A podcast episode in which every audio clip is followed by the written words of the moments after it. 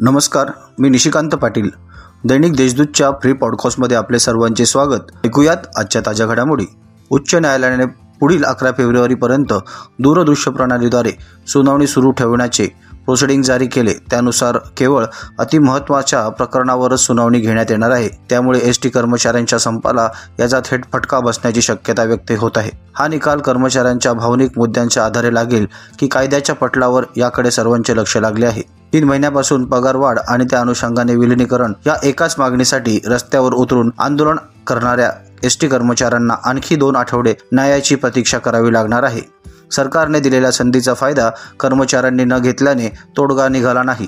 प्रचंड आर्थिक संकट या कर्मचाऱ्यांमुळे कुटुंबासमोर उभे राहिले आहे. तीन महिन्यांपासून पगार नाही ज्यांनी विविध सेवा संस्था पतपेढी एस टी बँक येथील कर्ज घेतले आहे त्यांचे कर्जाचे हप्ते आता थकले आहेत. आता घेऊया झटपट बातम्यांचा आढावा. दिवसेंदिवस कौटुंबिक कलह वाढत चालले आहेत. सामाजिक स्वास्थ्य टिकवण्यासाठी विवाहपूर्ण समुपदेशन केंद्र मोठ्या संख्येने सुरू करणे ही आजच्या काळाची गरज आहे असे मत कौटुंबिक न्यायालयाच्या अॅडव्होकेट पुनव तांबे यांनी व्यक्त केले. अनिता पगार यांनी स्थापन केलेल्या संगिनी महिला जागृती मंडळाच्या समुपदेशन केंद्राच्या उद्घाटन प्रसंगी त्या बोलत होत्या. देशात सुंदर व स्वच्छ शहर म्हणून ओळख असलेल्या देवळाली कॅम्प शहराचे टाउन प्लॅनिंग करून आदर्श शहर निर्मितीसाठी प्रयत्न करण्याची मागणी रिपाई शहराध्यक्ष सुरेश निकम यांनी केली आहे.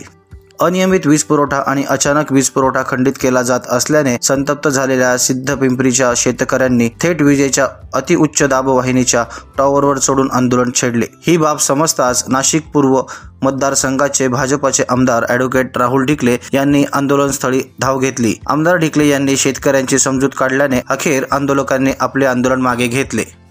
जिल्ह्यात ओमायक्रोनचा प्रभाव वाढल्याने गेल्या महिनाभरापासून करोनाबाधितांचा आकडा वाढू लागला होता. यावर खबरदारी म्हणून जिल्ह्यातील पर्यटन स्थळे बंद करण्यात आली होती. मात्र सध्याच्या बाधित होण्याचा दर कमी झाला असून रुग्णांची संख्या देखील कमी होत असल्याने आढावा बैठकीत पालकमंत्री छगन भुजबळ यांनी पर्यटन स्थळे सुरू करण्याची घोषणा केली. कोणत्याही कामकाजात आय टीचा प्रभावी वापर आवश्यक आहे. माहिती व तंत्रज्ञानाचा उपयोग व वापरासाठी प्रोत्साहन देणे गरजेचे असल्याचे मत विद्यापीठाच्या माजी कुलगुरू lieutenant general doctor Madhuri Kanetkar यांनी केले.